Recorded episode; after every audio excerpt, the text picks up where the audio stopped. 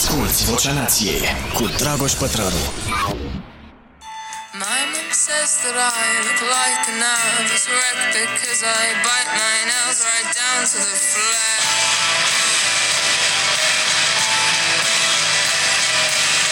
And sometimes I am just a child writing letters to myself, wishing out loud you were dead and then taking it back.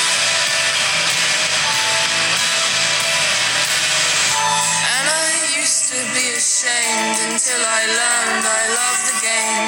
And I slowly move away from everything I knew about.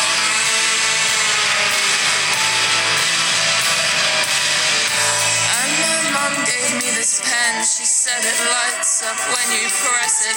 And you still so depressed. And I like it that you Da, ați prins ideea, da?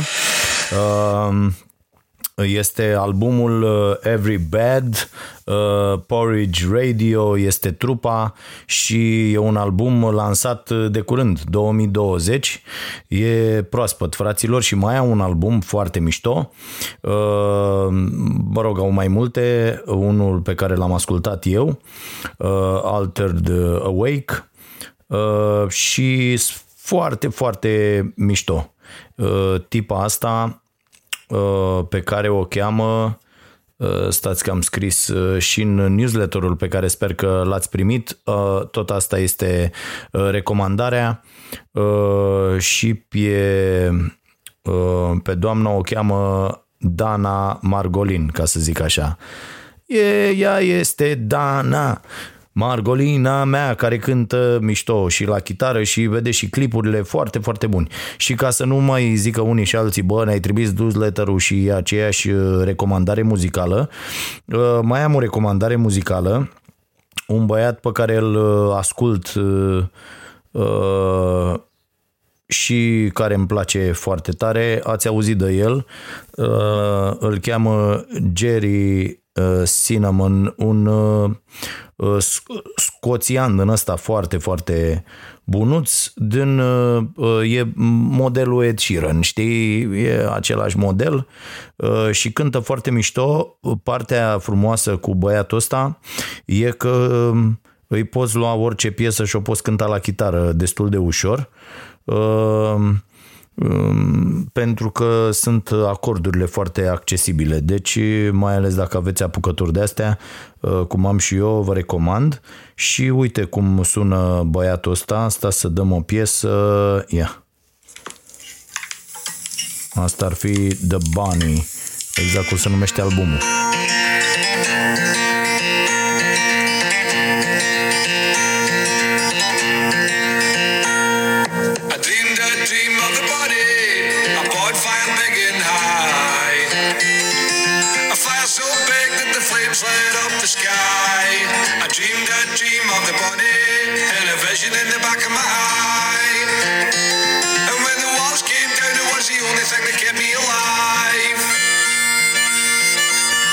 Muzicuță, chestii, oameni show cum ar veni. Am văzut și vreo două interviuri.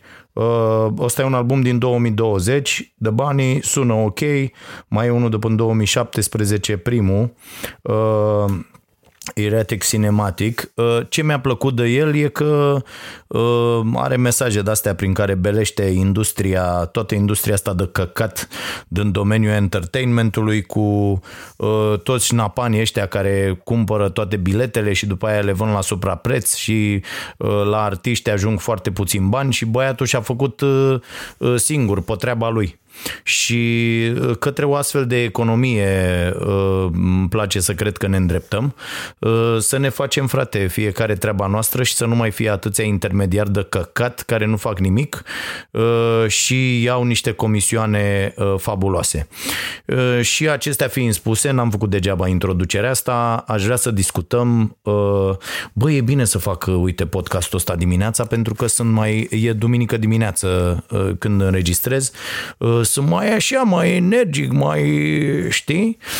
Mă simt eu cel puțin și Uh, Vreau să vă spun că uh, studiez împreună cu uh, ai mei colegi, în special cu uh, Caterina, uh, să trecem la uh, video cu acest uh, podcast uh, pe care îl vom numi în continuare Vocea Nației, uh, dar vom face și variantă video pentru că așa am promis, după ce trecem de 2000 de uh, abonați pe YouTube, uh, eu sincer speram să nu trecem, Eu am zis la mișto, dar dacă voi v-ați luat așa în serios, acum nu am ce să fac, trebuie să-l fac video uh, și rămâne valabil aia că după ce trecem de 5.000 facem și, și de restul caramele.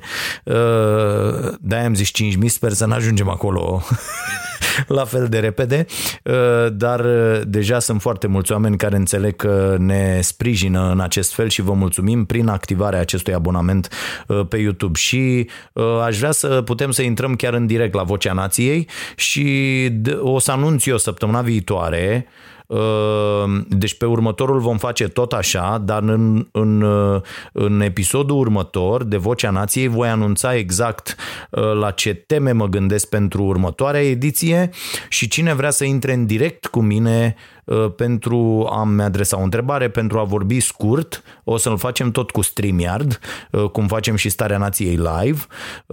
Și cine se înscrie la o oră și într-o zi va intra cu mine în direct, o să încercăm să-l facem în curs săptămânii și apoi el va fi uh, uh, valabil, uh, o să fac exact cum fac și uh, cum am făcut și până acum, nu știu, 40-50 de minute uh, așa, bat eu câmpii ca idiotul uh, și apoi voi lua și întrebările voastre, dar uh, voi putând să intrați în direct uh, să, să adresați uh, aceste întrebări uh, uh, video și uh, bineînțeles că uh, prioritate uh, vor avea aici membrii care și-au activat abonamentul plătit. Și mulțumindu-vă încă o dată pentru ceea ce faceți pentru noi, ne oferiți o siguranță fantastică și încrederea să mergem mai departe cu fabrica asta.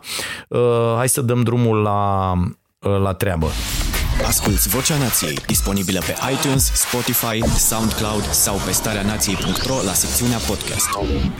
Deci am făcut recomandarea muzicală, vreau să vorbesc doar despre locuri de muncă și noua economie astăzi și recomandările de carte sunt în această direcție pentru că primesc foarte, foarte multe uh, mesaje, uh, mesaje directe pe Insta, mesaje pe Facebook, uh, mail-uri la dragoșarompătraru.ro unde vă rog să continuați să scrieți dacă vreți vreți să uh, fiți siguri că văd mesajele.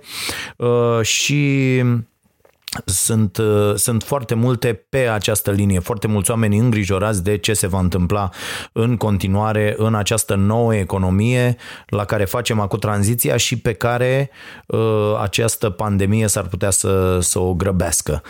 Recomandare de carte. Vă recomand două cărți. Una este a lui Daryl M. West și se numește The Future of Work.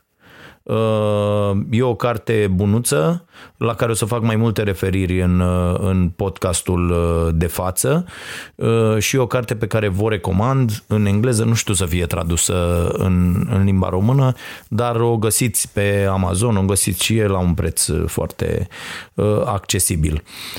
Mai primesc mesaje de la oameni care spun bă, nu mai recomanda cărți în limba engleză pentru că eu nu pot să citesc, chiar dacă mă descurc așa la un anumit nivel în limba engleză, nu pot să citesc în în limba engleză cărți. E, iată tati, iată tati, o chestie pe care o puteți face începând de azi. Ia, băgați-vă și uh, lucrați în limba engleză. Să înveți limba engleză e foarte ușor. Acum vă recomand cursul de pe uh, Ken Academy, c a h n a k d m y pentru cei mai puțin familiarizați cu limba. Și să știți că nici eu n-am făcut nici măcar 5 minute de engleză în școală, am făcut franceză și germană, Uh, și am învățat singur fraților, să vorbesc, să citesc, să... Da, asta e. Deci vă recomand acel curs, e ok. Apoi mai puteți cu tot felul de aplicații de astea, dacă vă permiteți să plătiți un pic mai mult, gen Duolingo, uh, uh, care ajută, mai ales dacă sunteți la un nivel praf zero la început și ajută foarte, foarte mult. Deci puteți face folosind resursele disponibile pe sunt cursuri, pe Coursera, o grămadă. Deci puteți să faceți treaba asta și foarte, foarte repede. Nu cred că mai există pe persoană pe această planetă care, nu știu, doar dacă se uită la televizor, la, la filme, nu înțelege foarte, foarte bine uh, uh, limba engleză. Deci, într-adevăr, e un pas mai mare de făcut până la a citi cărți, dar uh, și eu la fel am citit ani de zile cu dicționarul lângă, de-aia îmi place să citesc pe Kindle pentru că ai acolo tot ce trebuie întotdeauna și evoluezi, înveți și evoluezi. Uite, asta e o perioadă senzațională să, uh, să stăpâniți o limbă străină, vă spun, o lună poate să facă minuni dacă studiați 7, 8, 10, 12 ore pe zi. Ce? Ce? Păi așa trebuie să faci, tată, dacă vrei să faci, dacă nu vrei să faci, aia e, stai liniștit și stai la televizor și îngrașă de pe canapea. Așa, am fost rău aici, știu. Uh, și uh, să vedem uh, uh, subiectele de astăzi. Așa, a doua carte. Deci asta este prima carte, ați notat ați notat-o, Viitorul muncii, The Future of Work, uh, Daryl M. West. Uh, a doua carte este scrisă de uh, un el și o ea, Will și uh, Ariel Durant și se numește Lecțiile istoriei. Asta e tradusă și la noi uh, și o găsiți de asemenea în variantă în, în limba engleză, e foarte, foarte ușor de citit, uh, are foarte multe exemple ok, este și cartea pe care am recomandat-o în, uh, în uh, podcast pentru că uh, mi-a plăcut și înțelegem de acolo uh, foarte, foarte multe lucruri. O să vorbesc și despre asta pe parcursul uh, podcastului. Încă o dată uh, vă mulțumesc pentru mesaje. O să citesc uh, două dintre ele care mă ajută uh, ca să înțelegeți și de ce am ales această temă. De pildă, Constantin C uh, îmi scrie așa, uh, ascult ultimul podcast, e fain, referitor la ce spui tu că economia își va reveni și e ok să înveți skill-uri noi uh, ca să negociezi intrarea la o companie. Eu tot aud în stânga și dreapta și pe LinkedIn că o mare parte de, de timp uh, nu o să mai fie joburi Ok, deci uh, probabil uh, pentru mult timp de aici încolo nu o să mai fie joburi, ăsta este sensul. Multe firme au concediat, uh, falimentat sau oprit pozițiile, adică angajările. Asta cu opritul o știu și eu. Și mai aud că e destul de greu să faci o schimbare acum. Oare așa să fie? Eu nu vreau să fac o schimbare ca să fiu mai bine plătit. Partea proastă e că HR-ul în România e praf și pulbere. Bun, și mulțumesc lui Constantin pentru acest mesaj. I-am răspuns și direct, dar o să folosesc mesajul pentru a răspunde și pentru a încerca să aduc astfel valoare pentru uh, cât mai mulți dintre voi. Uh, și mai am un mesaj uh, venit pe mail Uh, și chiar, uh, chiar în dimineața asta l-am văzut. Uh, v-am spus, unii au, au așa noroc cu mesajele, uh, că le trimit când trebuie. Uh, uite, Simona uh, îmi scrie, Simona Ghiugan, uh, și zice așa. Cum ți-am scris și data trecută, apreciez foarte mult podcastul și dacă uh, tu ai reușit din punct de vedere al timpului, mi-aș dori să continue. Va continua, e ok? Așa. Mi se pare că ești un pic mai aproape de noi, de oamenii care așteptau o săptămână de săptămână să, să-l încarci pe SoundCloud. E vorba de uh, podcast. Uh, cred că mereu avem ceva de învățat din ceea ce spui. Ne motivezi să lucrăm mereu, uh, să fim mai buni. Aștept și varianta video sau live dacă va fi posibil. Da, va fi posibil. Uh, așa. Desigur, apreciez și noua producție Starea Nației Live live, dar în această perioadă lucrez de acasă și nu reușesc să o urmăresc mereu din cauza timpului. Din nou îmi dă cu virgulă ideea de a-ți urmări toate producțiile. Citez newsletter-ul, urmăresc emisiunea, podcastul și câteodată și live-ul. Mm, da, și eu mă gândesc că sunt cam multe uh, și m-au, m-a, cam ajuns și oboseala că sunt cam multe. Așa. Știu că ai povestit în perioada asta despre obiceiuri noi pe timp de pandemie. Mi-am ales trei activități pe care, pe care vreau să le transform în obiceiuri, ne mai spune Simona. Citez mai mult, zilnic, ceea ce înainte nu se întâmpla paranteza, ai contribui la asta, îți mulțumesc din nou pentru recomandările de carte. Uh, da, mulțumesc mult și eu, uh, urmăriți contul meu de Goodreads, uh, mai pun acolo cărți și uh, vă puteți alege cu încredere din uh, recomandările făcute uh, până acum. Apoi, a doua, al doilea obicei, uh, al Simonei, învăț și îmi reamintesc anumite concepte din domeniul IT cu scopul de a-mi schimba jobul după această perioadă. Extraordinar. Și uh, al treilea obicei, fac un pic de mișcare zilnic, zumba mai exact, pentru că este cam singura mișcare de care chiar mă bucur. Bun, aici e bine că faci mișcare, uh, aș vrea după o perioadă Uh, în care te poți bucura de zumba, să te gândești la articulațiile tale foarte serios uh, și la tasarea vertebrelor și la mai multe lucruri, pentru că există studii serioase ale unor specialiști, credem că uh, fac și eu cursuri la fel de serioase în, în zona asta, există studii Uh, care spun că uh, zumba pe termen mediu și lung face foarte, foarte rău și dacă nu vrei peste 5 ani, 7 ani, 10 ani să ai niște dureri uh, foarte mari când te dai jos din pat, dacă te vei mai putea da jos din pat după 10 ani de zumba, atunci te sfătuiesc să treci pe niște mișcări, pe un aerobic, așa cum se zice, mai, mai ok, Uh, și să, să găsești un alt tip de mișcare uh, uh, ce îți face plăcere. Pentru că asta, asta nu e cea mai bună, cea mai fericită alegere în, în opinia mea și în opinia unor specialiști ale căror studii le-am citit. Poți consulta și un medic de ăsta de oase, un ortoped care poate să-ți spună exact de ce zumba îți face rău, la fel cum alergatul pe bandă face foarte, foarte rău pe pe, termen mediu și lung, uh, pentru că există un joc acolo la orice bandă, oricât de bun ar fi și faptul că nu te deplasezi cu corpul uh, uh, creează niște mici șocuri care adunate în timp pot da niște probleme incredibil de, de mari. Așadar, grijă mare cu ce fel de mișcare Uh, faceți. Și să știți că mișcarea nu trebuie să fie din prima de nivel de ăsta de performanță sau să vă borăți ficații sau nu.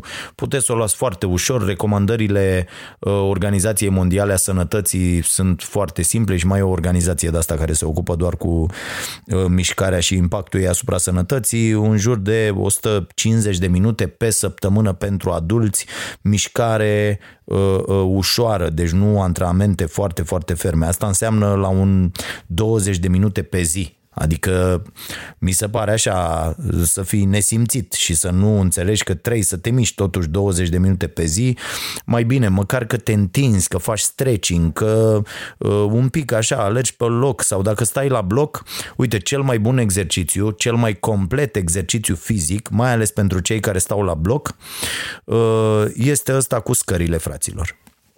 Deci este nenorocire. Asta cu scările e fabulos. Am început să-l facem și eu cu Marote la, la birou. Avem acolo o grămadă de scări, sus, jos, sus, jos, sus, jos. Când ne băgăm la, la sală, uh, uh, încheiem sesiunea de antrenament cu... Deci are tot. Ăla este un exercițiu complet.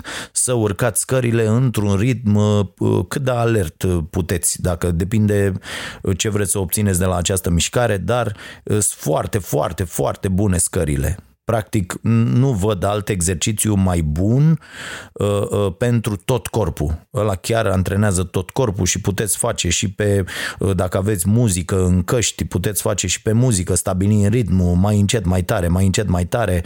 Uh, puteți folosi treptele pentru a vă întinde uh, uh, gambele. Este extraordinar. Apoi puteți urca uh, câte două, câte trei, câte patru, fiecare cât poate, cât are uh, uh compasul de mare. Deci exercițiu mai bun bun decât uh, uh, scări, uh, nici nu cred că există. E extraordinar de bun. Face și cardio, faceți și uh, o sesiune de asta hit, dacă îl faceți foarte, foarte uh, energic uh, sau îl puteți face și ușor, dacă sunteți supraponderal, nu vă aruncați ca nebunii să duceți trei trepte câteodată, că o să vă cedeze. Uh, dar uh, o luați ușor la început, dar vă spun, doar scări dacă faceți uh, și puteți să duceți 30 de minute în fiecare zi, eu vă garantez și bineînțeles uh, ieșiți din frigider, nu mai stați ca nemernici să mâncați uh, uh, toate nenorocirile, vă garantez că într-o lună veți vedea rezultate fantastice fantastice, inclusiv în, uh, sau în primul rând în starea voastră de bine, așa, în, în felul în care respirați, în felul în care, deci e, e foarte, foarte important să, uh, să faceți toate lucrurile astea. Și apoi mai vorbim. Bun, ce mai spune Simona? Uh, ca să închid mesajul și apoi să mă apuc de, de tema uh, podcastului. Uh, pot să spun că încerc în acest timp petrecut în casă cu familia să fac un timp de calitate din acest timp, scuze, am citit eu greșit, un timp care să conteze, să mă bucur de prezența fiecăruia, să lucrez la mine mai mult, să mă ocup de lucruri pentru care nu mi-am făcut niciodată timp. Sunt din categoria de oameni norocoși care își permit să lucreze de acasă și își primesc tot salariul. Da, într-adevăr, cine, cine s-a orientat din timp acum are are, numai de câștigat. Uh, consider că uh, cei care avem acest privilegiu nu avem dreptul să ne plângem în această perioadă. Corect.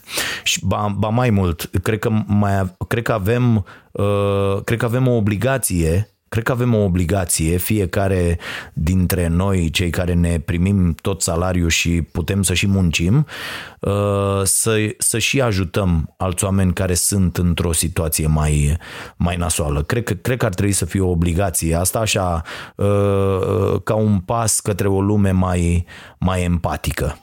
Ehm, în altă ordine de idei, ai povesti mult despre biserică în perioada asta. Eu sunt romano-catolică practicantă, cu toate că mi-a lipsit apropierea de Dumnezeu în biserică, am reușit să trăiesc aceste sărbători mult mai profund decât, decât în alți ani. Chiar am simțit că Dumnezeu e prezent în casa noastră și cel mai important în sufletele noastre. Din păcate, biserica, în paranteză instituția, lasă de dorit și nu doar în cazul ortodoxilor. Și la noi sunt multe probleme. Mulțumesc cu tare, mulțumesc și eu foarte mult.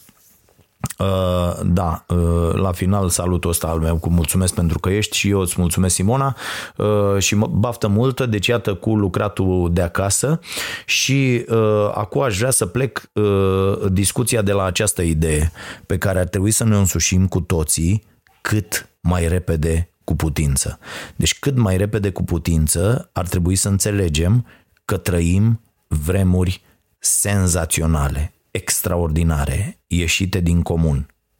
Pentru că în aceste momente, uh, regardless de pandemia, ca să zic așa, deci dincolo de, de această pandemie, dincolo de uh, ce ne face acum această izolare și cum ne-a făcut să, să ne uităm un pic la noi, să ne oprim din nebunie și să ne uităm la noi și să ne întrebăm ce e cu noi pe aici și unde mergem. Deci, dincolo de asta, uh, trăim practic ceva ce foarte puține generații au avut șansa sau ghinionul, de, depinde de unde privești, să trăiască. Trecem la un alt tip de economie în această perioadă. Trecerea a început, să zic, acum vreo 5, 10 ani, da?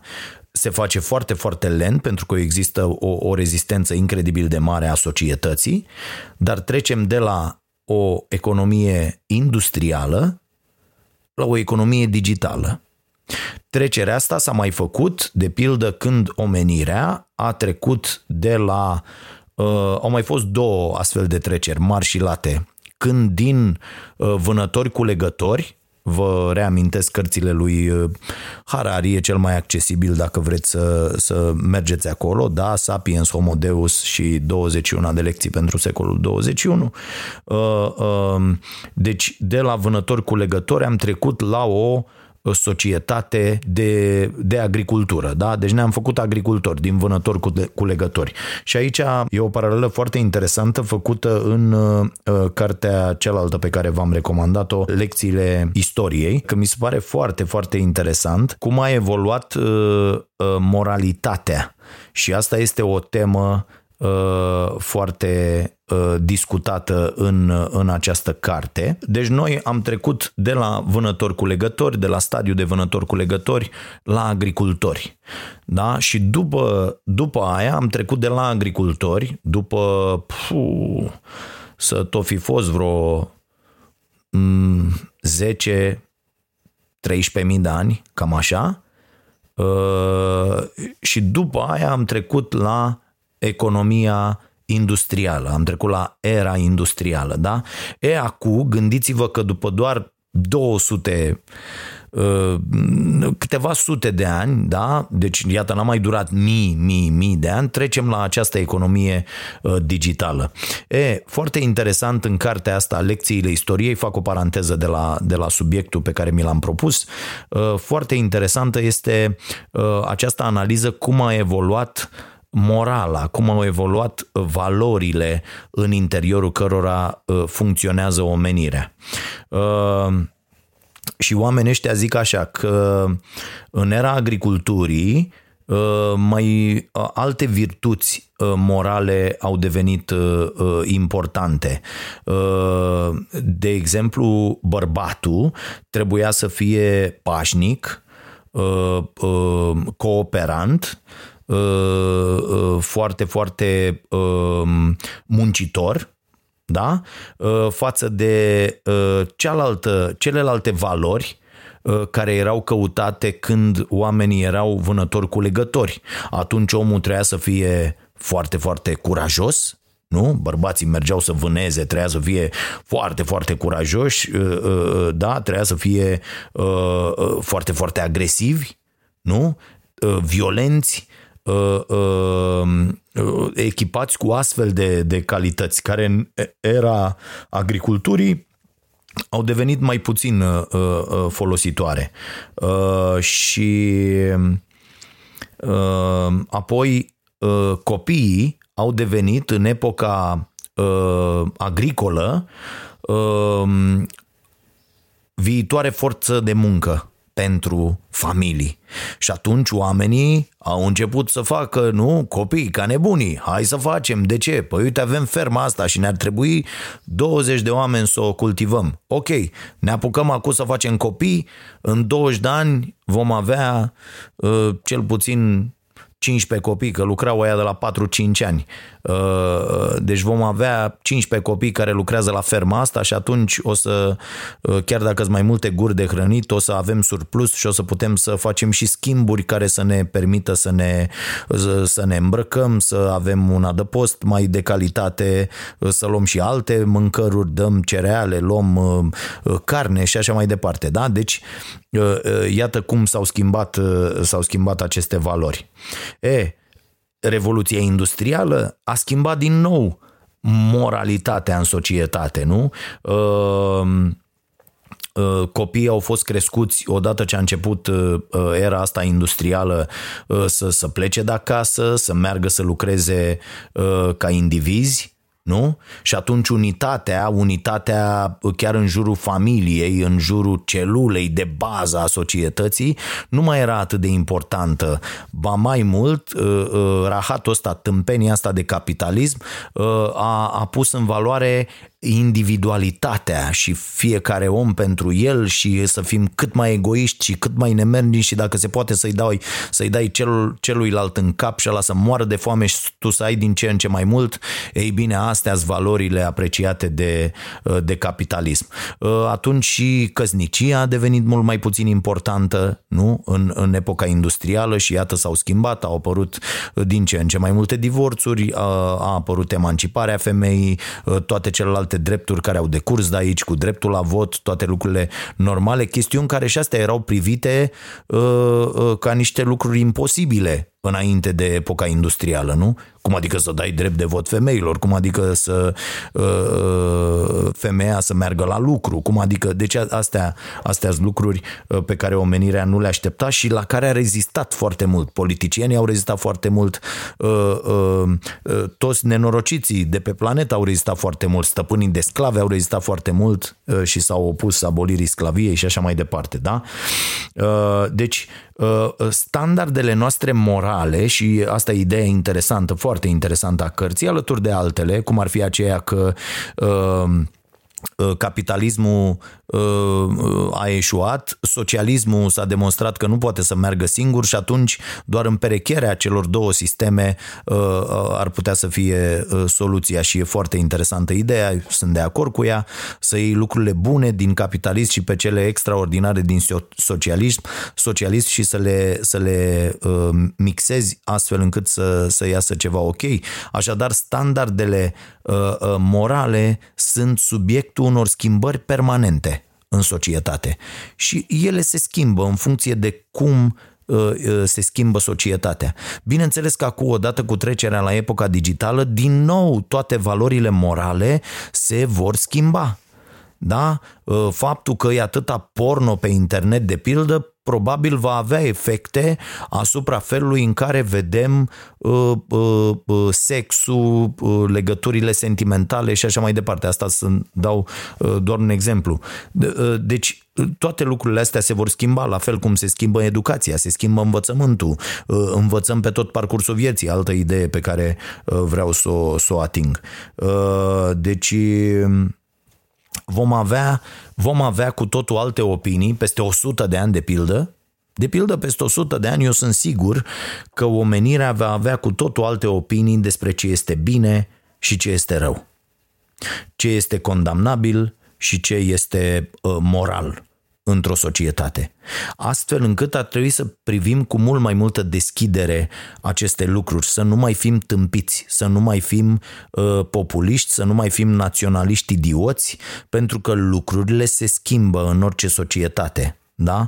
Uh, și am văzut cu toții cum s-a schimbat religia, de pildă, și cum și ea e subiectul unor, unor schimbări și se va schimba, pentru că nu poți să stai în interiorul acestor căcaturi de valori uh, uh, care sunt propovăduite de niște oameni care n-au nicio legătură nici cu credința, nici cu nimic în foarte multe dintre cazuri biserica devenind, cel puțin biserica ortodoxă română, devenind doar o, un, un SRL Uh, uh, condus pentru profit și, și doar atât. Uh, mi-aduc aminte că am, am zis o chestie greșită la Starea Nației Live. Ziceam că la, la țară, am vorbit în mai multe lucruri, că s-a dat lumină pe bani. Nu lumina s-a dat pe bani, am greșit eu, ci ziceți, Paștile, pâinica aia de așa, n-a fost om care să nu dea 5 lei. Vă dați seama ce bani au făcut aia? Să ne fiscalizați ne nimic. Adică, bă, nu se poate într-o societate eu să fiu obligat să emit fac factură pentru orice și popa de la biserică să ia bani în care bagă el, nu-l întreabă nimeni de nimic. Bă, cât morții tăi ai în cutia milei, cât ți-au dat oamenii, ai împărțit paștele astea, ce ai făcut, cum ai fiscalizat toată asta? Nu se poate să funcționăm așa în în societate. Trebuie să respectăm cu toții uh, regulile pe care ne-am angajat că le vom respecta, pentru că despre asta este vorba, nu? Bun. Și haideți să ajungem la, uh, la ce voiam. Deci Asta e ideea importantă că trăim aceste vremuri senzaționale, că facem o trecere de la economia industrială la economia digitală și urmează întrebarea, suntem pregătiți pentru asta? Rahat, nu suntem pentru că cei mai mulți nici măcar nu-și pun această problemă. De-aia vă încurajez tot timpul, în legătură cu orice, să priviți lucrurile în perspectivă, să vedeți, bă, stai puțin, unde sunt eu, ce fac, uh, fac o chestie ok, are viitor chestia asta pe care o fac, doar punându-vă aceste întrebări, vă veți găsi în situația de a umbla foarte mult, cum zicea și Simona în mesajul pe care vi l-am citit, de a umbla foarte mult la voi, la calitățile voastre, la abilitățile voastre, la a vă face mai competitiv pe piață. Pentru că dacă nu sunteți antreprenori, dacă nu dispuneți de capital, dacă nu conduceți o firmă, atunci lucrul pe care voi îl vindeți zi de zi este munca da? Noi ne vindem munca și o vindem unora care vin și zic îți dau atât pe munca ta. Dacă nu suntem capabili să ne negociem munca astfel încât să fim foarte, foarte buni, și să obținem uh, uh, banii pe care îi vrem, atunci vom munci ca proștii, așa cum uh, cei mai mulți dintre români fac, muncim ca proștii, munci pentru care suntem supracalificați și uh, sunt munci pentru care primim mult, mult mai puțin bani. Vedeți ce se întâmplă cu muncitorii din Germania, acolo unde, iată, în anul 2020, doamnelor și domnilor, există sclavie. Ați văzut vreun politician român vorbind despre această sclavie la nivel internațional, trăgând de mânecă? Eu mi-aș fi făcut o înregistrare să fi fost europarlamentar român, aș fi făcut o înregistrare pe care aș fi dat-o, aș fi făcut-o atât în, în uh, folosim verbe atât de tari, încât ar fi ajuns la pe principalele canale internaționale. Aș fi făcut o zdrențe pe Madame Merkel, i-aș fi zis, fă Angelo, fă morții tăi, vezi că în țară la tine niște oameni sunt tratați ca niște sclavi da? li se iau actele, deci este tot, adică, uite, un avocat șmecher poate să aibă un caz fabulos și toți muncitorii din, din Germania cu ar trebui să se unească, toți muncitorii români, să angajeze cea mai șmecheră casă de avocatură din lume și să ceară fiecare muncitor care, căruia i s-au luat actele fiind împiedicat să aibă acces la propriile acte, a fost sequestrat în fermă, uh, uh, a fost supus unor reguli gen n-ai voie să bei apă decât la capăt de rând, asta înseamnă în, după o oră, da? deci toate chestiile astea, n-ai voie să te duci la toaletă decât nu știu când, tot, tot, tot, asta înseamnă, astea sunt uh, marca sclaviei, pentru toate astea fiecare muncitor, eu vă spun 100%, obține cel puțin un milion de euro din statul german în judecată, da? aici trei toți oamenii se adune, să meargă unul mai destupat să zică, bă, uite, asta e casa de avocatură, ăia să vină avocații să zică, bă, băieți, cât sunteți, atâtea, atâția sunteți, atâtea milioane luăm. Punct. Și gata. Adică așa trebuie acționat, pentru că, iată, de-aia unele țări, cum e și România, sunt ținute în sărăcie, pentru că ele trebuie să furnizeze oameni lipsiți de educație, care sunt doar forță de muncă brută, pentru că roboții nu pot încă să strângă sparanghelul poate omul să strângă sparanghelul, dar pentru asta ai nevoie de un om disperat. Și atunci ce faci? Ții țări precum România care să-ți furnizeze mână de lucru disperată, oameni care ignoră COVID-ul, ignoră orice, pentru că nu au ce să mănânce a doua zi și atunci uh, uh, frica de, de, de foame e mai mare decât frica de orice boală pe care, pe care ai putea să o faci. Despre asta este vorba și mi se pare un subiect extraordinar de important, de aceea îl voi aborda și mâine la Starea Nației Live, de la 19 uh, de luni până joi în vremea pandemiei de la ora 19 pe Facebook și YouTube în direct. Bun, Haideți să vedem. Uh, vreau să uh, uh, plec ce am de spus în continuare de la un reportaj pe care l-am văzut la Digi despre agricultură. Și după ce s-a vorbit despre secetă în prima parte, o secetă năpraznică, cum n-am mai avut din, nu știu, din anii 50 sau o chestie de genul ăsta absolut înfricoșătoare, s-a, s-a exemplificat, s-a ilustrat, cum se face la, la TV, cum se zice la TV, s-a ilustrat cu imagini de la, cu niște agricultori care săracii erau terminați pentru că aruncă legumele.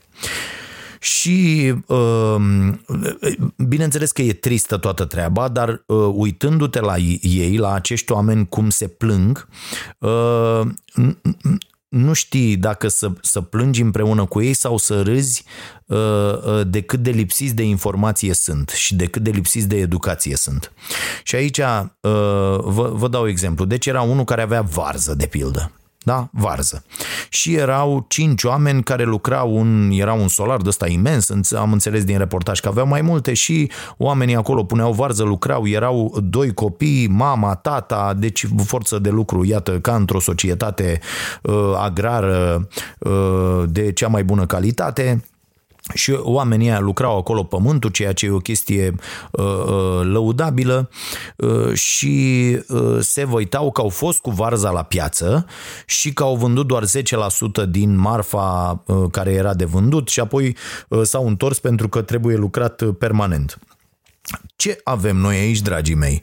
Noi aici avem niște oameni care s-au oprit cu ceea ce pot face la jumătate Adică ei au zis, bă, că pentru că atât le permite educația, ă, pentru că atât, pentru atât au fost la școală, pentru că nu s-au învrednicit nici să-și dea copiii la școală ca să se facă, nu știu, inginer agronom de pildă și să vină copilul și să zică, mamă, tată, munciți extraordinar, băgăm astea, dar haideți să nu mai mergem în piață cu varza. Haideți să procesăm varza și să luăm o linie de uh, procesare și să facem uh, din varză uh, uite astea trei lucruri, nu știu, o parte punem la murat, o parte punem la borcan și dăm nu știu cum, uh, o parte uh, o dăm pentru, nu știu, uh, uh, tot felul de uleiuri esențiale sau alte rahaturi în scop de uh, tratament, medicamente și, da? și găsim niște întrebuințări astfel încât să dăm tot de aici și noi să nu mai mergem la piață să vindem varză, că nu asta e șmecheria. Da? Deci, iată, oameni care sunt total nepregătiți. Ce poate să vină că mă întrebau, mă întrebau oamenii, uite domne, mi-a dat faliment afacerea, ce să fac? Uite, sunteți buni pe comunicare, pe organizarea unui business.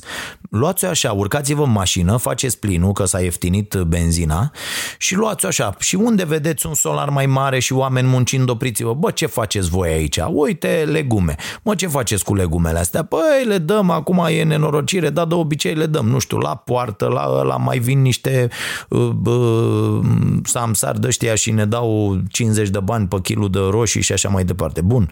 Bă, ce părere aveți? Uite, am fost și am adunat deja 50 de oameni care au cât un solar, ce părere aveți să facem, uite, de o anumită calitate, facem o cooperativă, da? Toți ne angajăm că furnizăm marfă la, la un anumit standard și cu toții pun și eu aici niște bani, ne-am mai adus, uite, am vorbit cu uh, mai mulți investitori, 20 de prieteni de-ai mei, pune fiecare câte 1000 de euro, cumpărăm deja o treabă de asta de proces, procesare și un depozit și să avem o mașină cu care să ducem uh, marfa și apoi ne strângem toți și avem o foarte mare putere de negociere astfel încât să nu mai aveți Uh, problema cu ce faceți cu marfa. Toată marfa vă garantez că uh, uh, se vinde mai departe la prețul pe care îl stabilim împreună. Toată lumea are un cuvânt egal de zis în această asociere care se va numi Cooperativa Varza și Roșia SRL nu SRL, cooperativă. Cooperativă, da?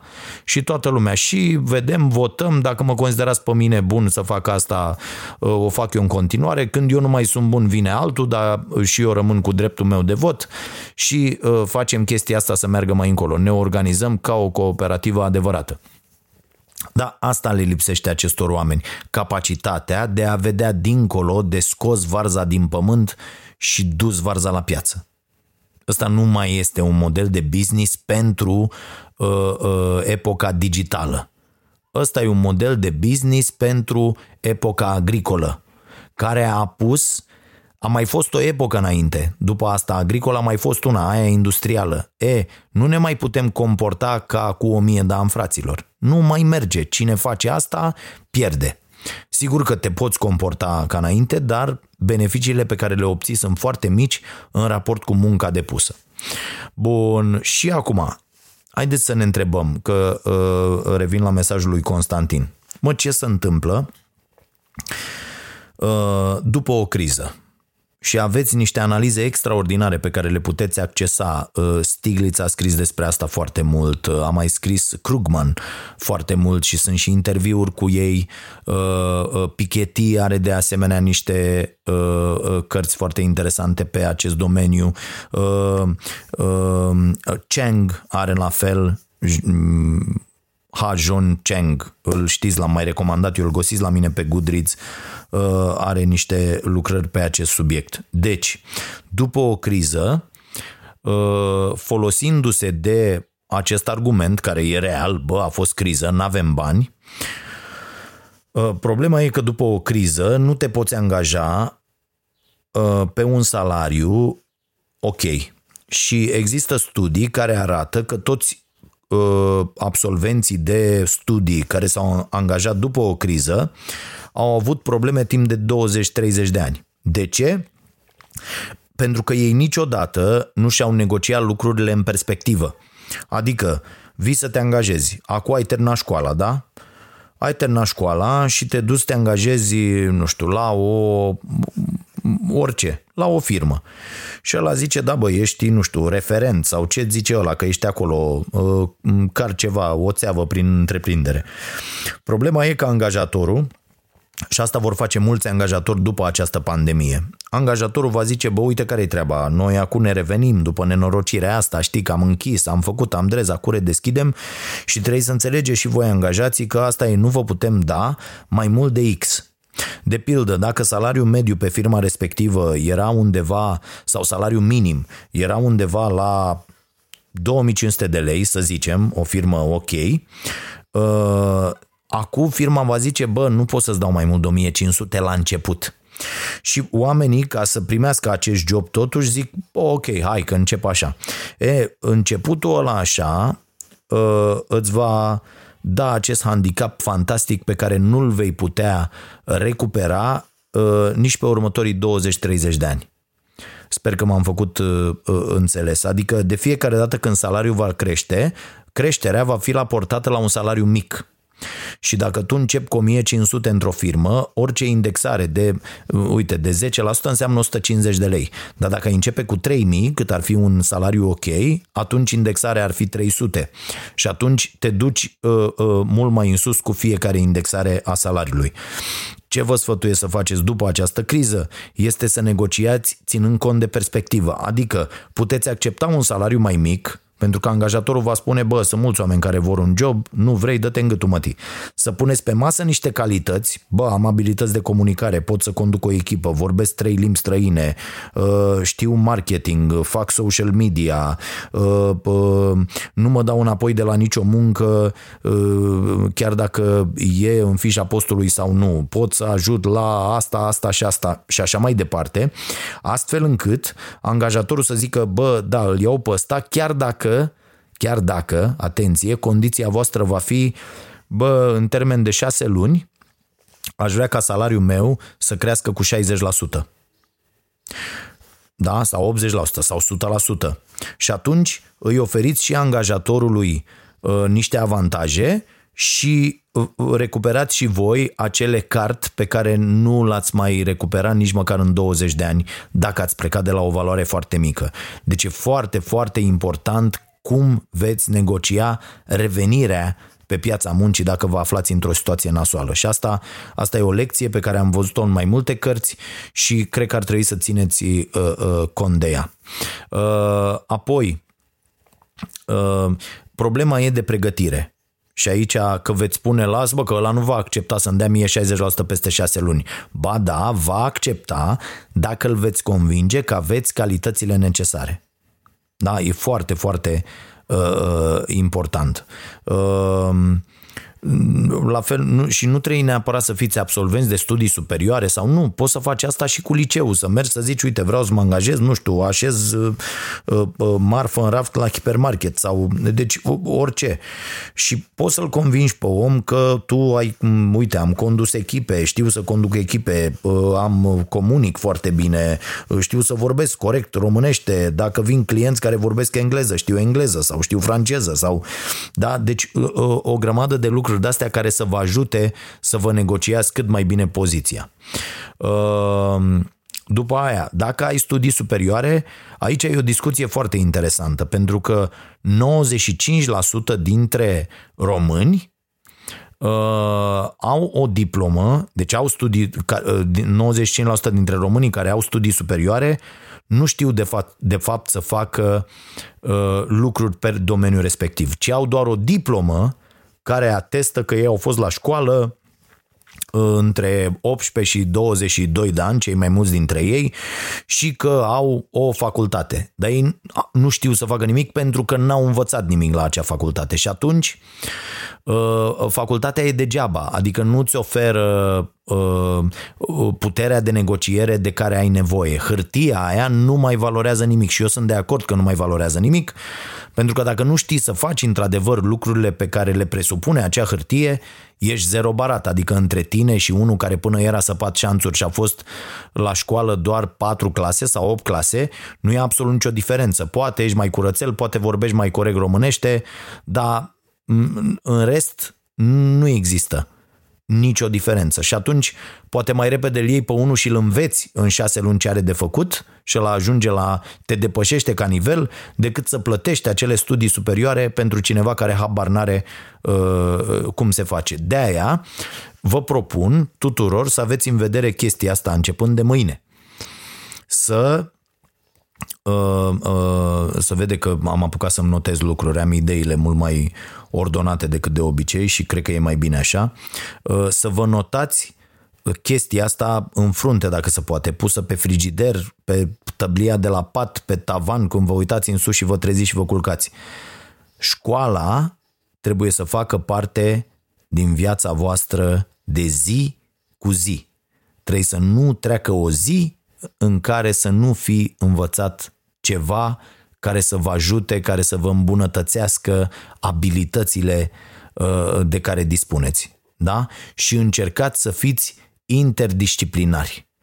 Uh, adică să nu vă mai uh, uh, pregătiți doar într-un singur domeniu pentru că nimeni nu mai caută treaba asta se caută și se vor căuta oameni care știu să facă mai multe lucruri, știu să îndeplinească mai multe sarcini și dau dovadă de transdisciplinaritate. Da, au uh, un nivel bun de comunicare, vorbesc o limbă străină, știu să facă uh, uh, uh, foarte bine un scaun, dar să-i facă și poză după aia, cu așa cum se face foarte bine și să-l pună pe uh, rețelele sociale ale atelierului de mobilă la care lucrează și atelier care nu-și permite fotograf profesionist, uh, uh, ziceți, uh, om care să facă social media, care să țină un magazin virtual și așa mai departe. E, dacă cel care știe să facă lucrurile astea e câștigă și care din când în când mai pune și un video în care explică, bă, uite așa faceți un scaun. E foarte, foarte important. Acești oameni vor reuși 100%. Ceilalți se vor plânge ca proștii că au rămas cu scaunele și cu varza și cu tot ce au rămas. Asta e problema. Dacă acceptăm că trebuie să ne educăm începând de azi până când punem mâinile pe piept, deci până la cât aveți? 85 de ani dacă aveți acum, mulți înainte, apucați-vă de învățat ceva și o să puneți mâna pe piept fericiți la 95 uh, cu încă 10 ani în care ați trăit uh, frumos și ați învățat și ați învățat și pe alții lucruri.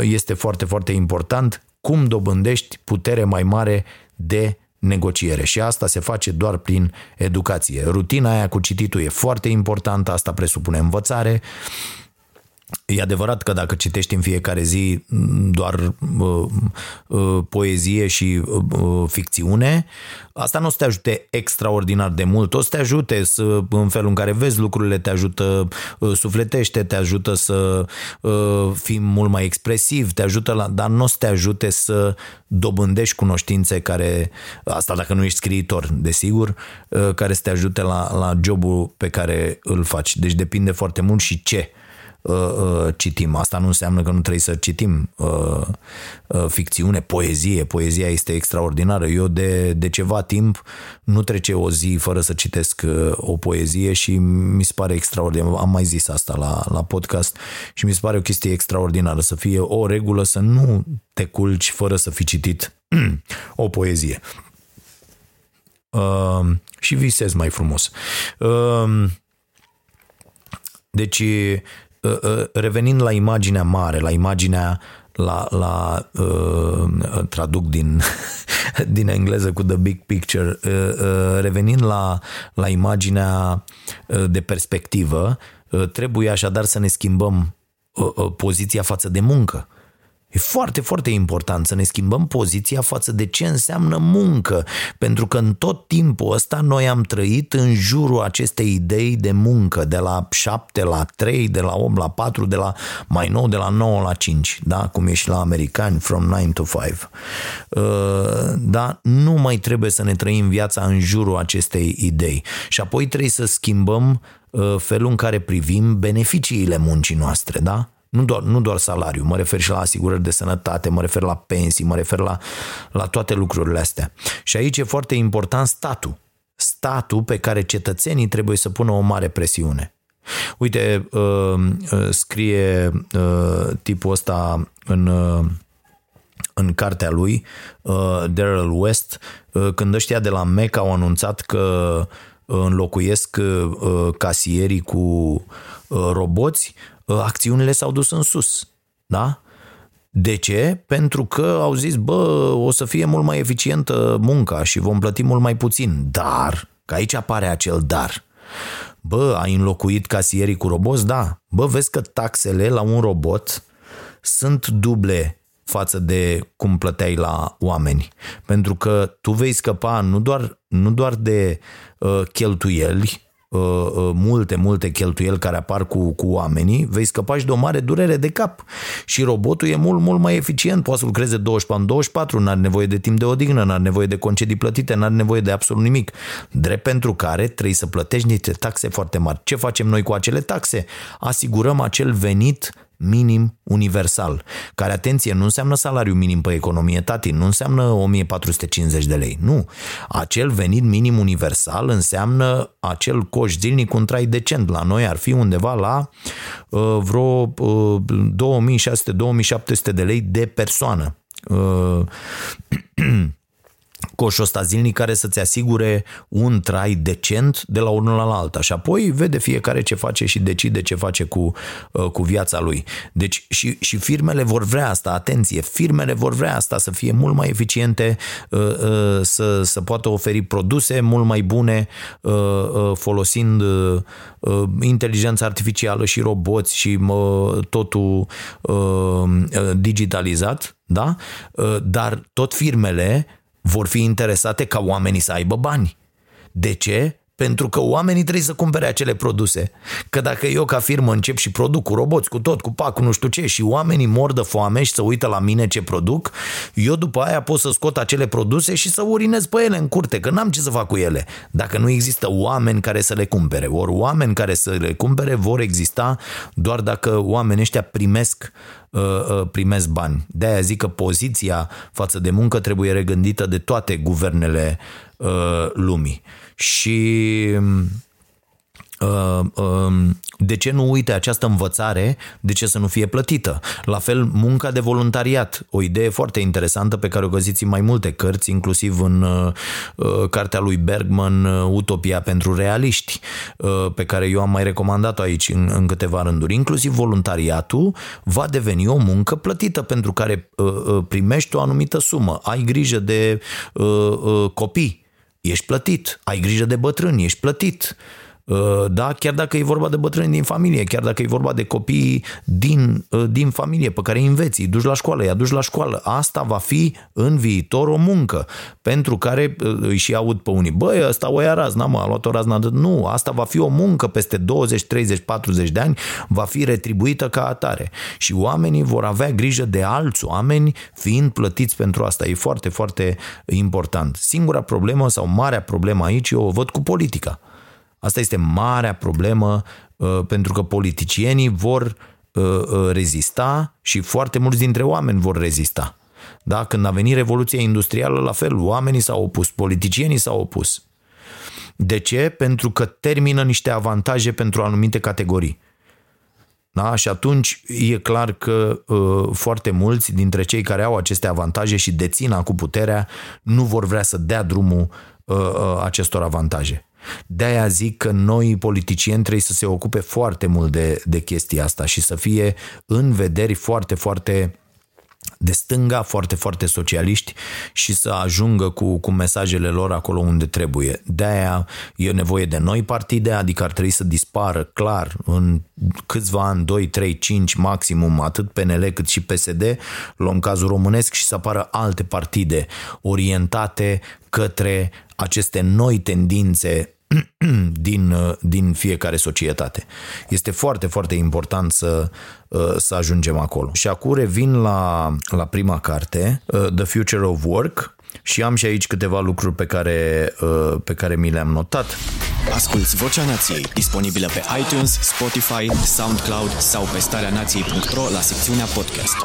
Iată o idee pe care am căutat-o pentru că vreau să vă citesc. În 1962, apropo de Uh, schimbările pe care trebuie să le facem. În 1962, AT&T uh, era businessul numărul unu în Statele Unite, da? cu, o, o, cu o piață de, de, cu o cifră de afaceri de 20 de miliarde da? A, a, avea atunci în 1962.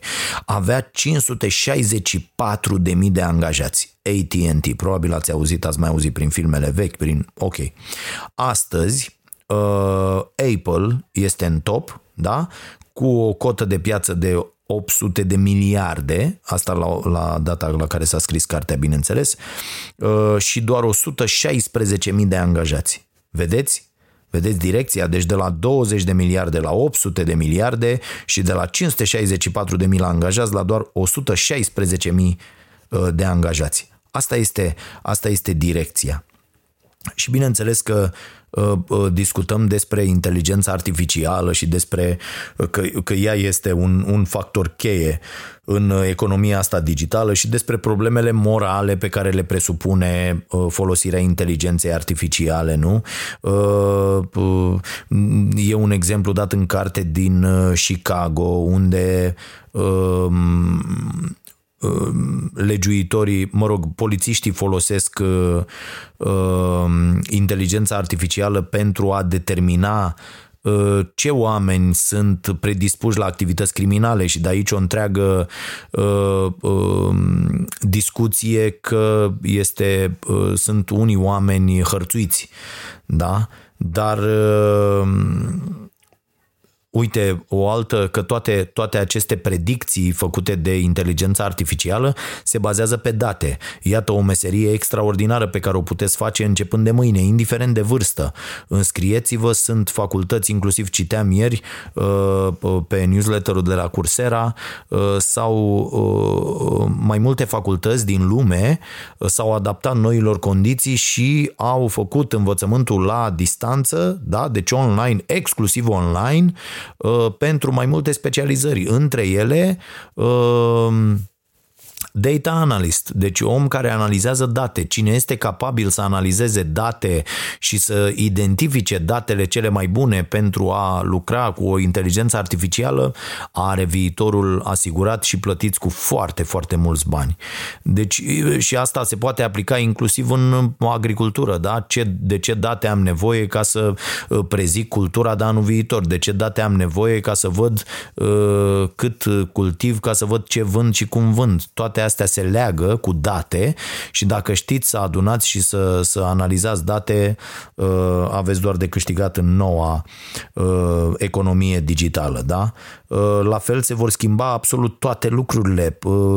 Uite, rahatul ăsta cu curierul, asta e o chestie de, de care nu ne vom mai lovi peste doar câțiva ani. Peste doar câțiva ani vor fi niște mașini care vor umbla pe străzi, te sună din mașină, ajunge mașina pe strada ta, e fără șofer, fără nimic, bună ziua, bună ziua, ai deschis acolo, ți-ai luat ce ai tu de luat în compartimentul 7C uh, unde să deschide treaba, hai, dă drumul mai departe, să trăiești ura și la gară, nu trebuie să-i dai 5 lei, nu trebuie să faci absolut nimic, nu te cerți cu prostul că te sună cu 30 de secunde înainte să ajungă la tine la poartă, deci nimic din toate astea uh, uh, nu se va mai uh, uh, întâmpla și cred că e foarte, uh, foarte important.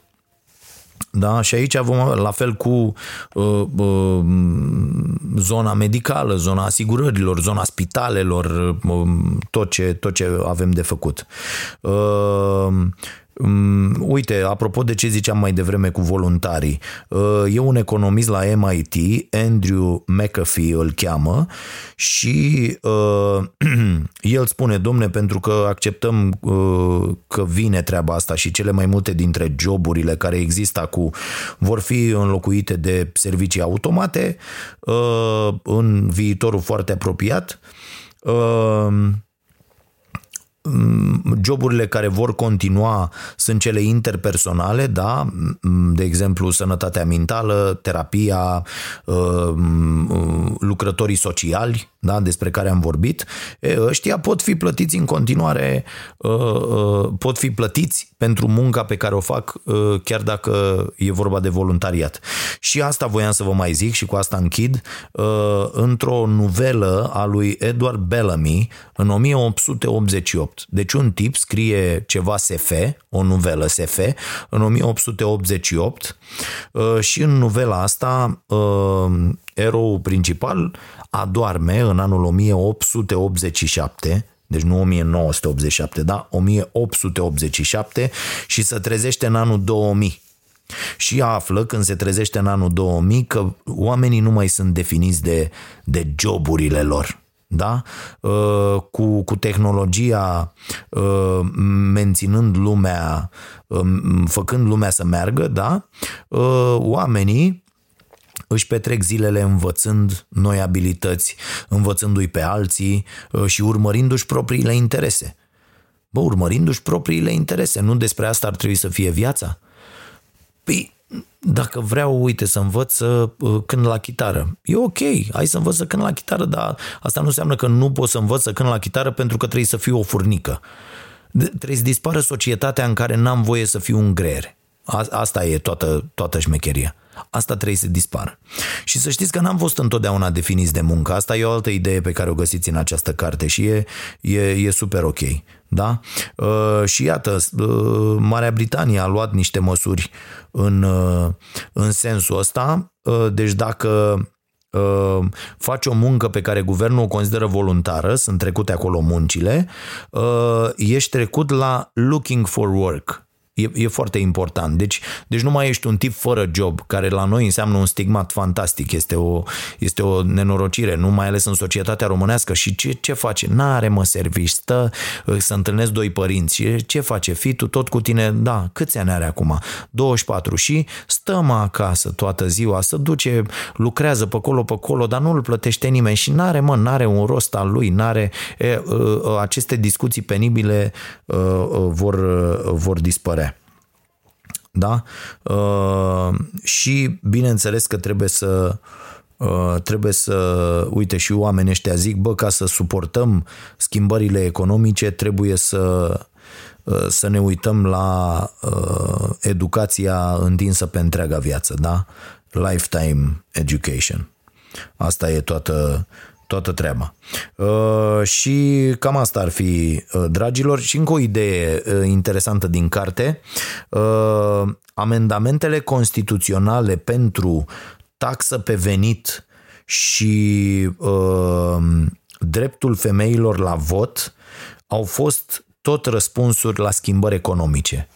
Deci să avem asta în vedere, că societatea nu e bătută în cuie și că Uh, există o nouă economie la orizont, am intrat deja în ea, nu mai e la orizont, e, se întâmplă, se întâmplă, de-aia spun că trăim vremuri extraordinare, o economie digitală care, na, e, va fi bazată din ce în ce mai mult pe uh, inteligența artificială și pe roboți uh, și ei vor face uh, tot ce avem nevoie. Da?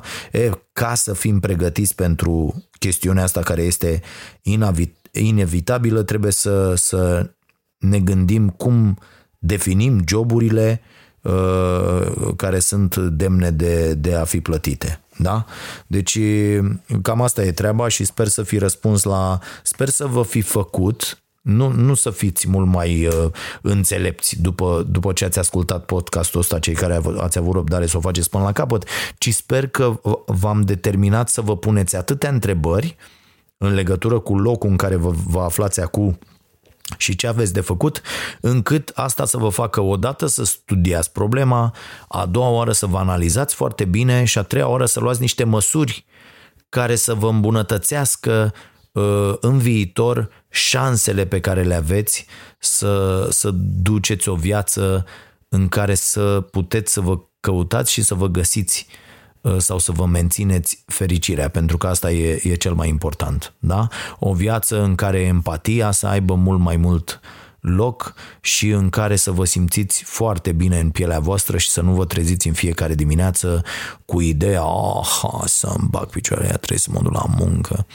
Uh, da, o, o reacție care a cam dispărut acum, uh, după, o reacție după care mulți tânjesc, uh, tânjesc acum. Da, eu vă mulțumesc foarte mult, din nou am depășit, nu pot să țin timpul ăsta deloc și vă dau întâlnire de luni până joi, ora 19, cu Starea Nației Live, o producție pentru vremuri de pandemie, o vom regândi după, vom vedea cum. Și de asemenea uh, nu uitați de emisiunea Starea Nației de la ora 22 uh, pe Prima TV Uh, și uh, vă rog să vă activați și abonamentul uh, plătit pe canalul nostru de YouTube Starea Nației.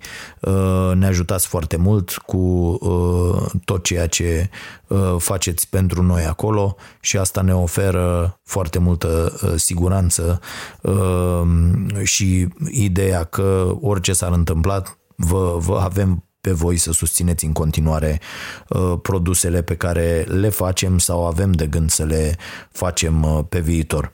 Să vă fie bine, nu uitați să fiți buni și să începem cu toții să privim uh, cu totul altfel uh, trecerea asta de la economia industrială la economia digitală, un subiect care sper că, că v-a făcut plăcere și scrieți-mi la dragoșarompătraru.ro uh, ce părere aveți despre această idee și ce soluții, de ce nu, mai vedeți. Și mai facem așa, să aleg la începutul săptămânii o temă, pentru că de la începutul săptămânii m-am tot gândit la tema asta și să mergem și cu recomandările, să mergem cu, cu discuția într-o, într-o astfel de direcție.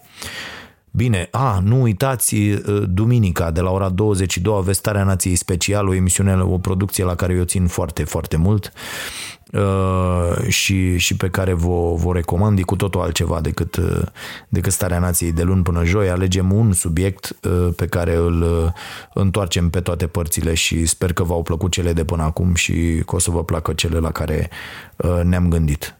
Să vă fie bine, dragii mei!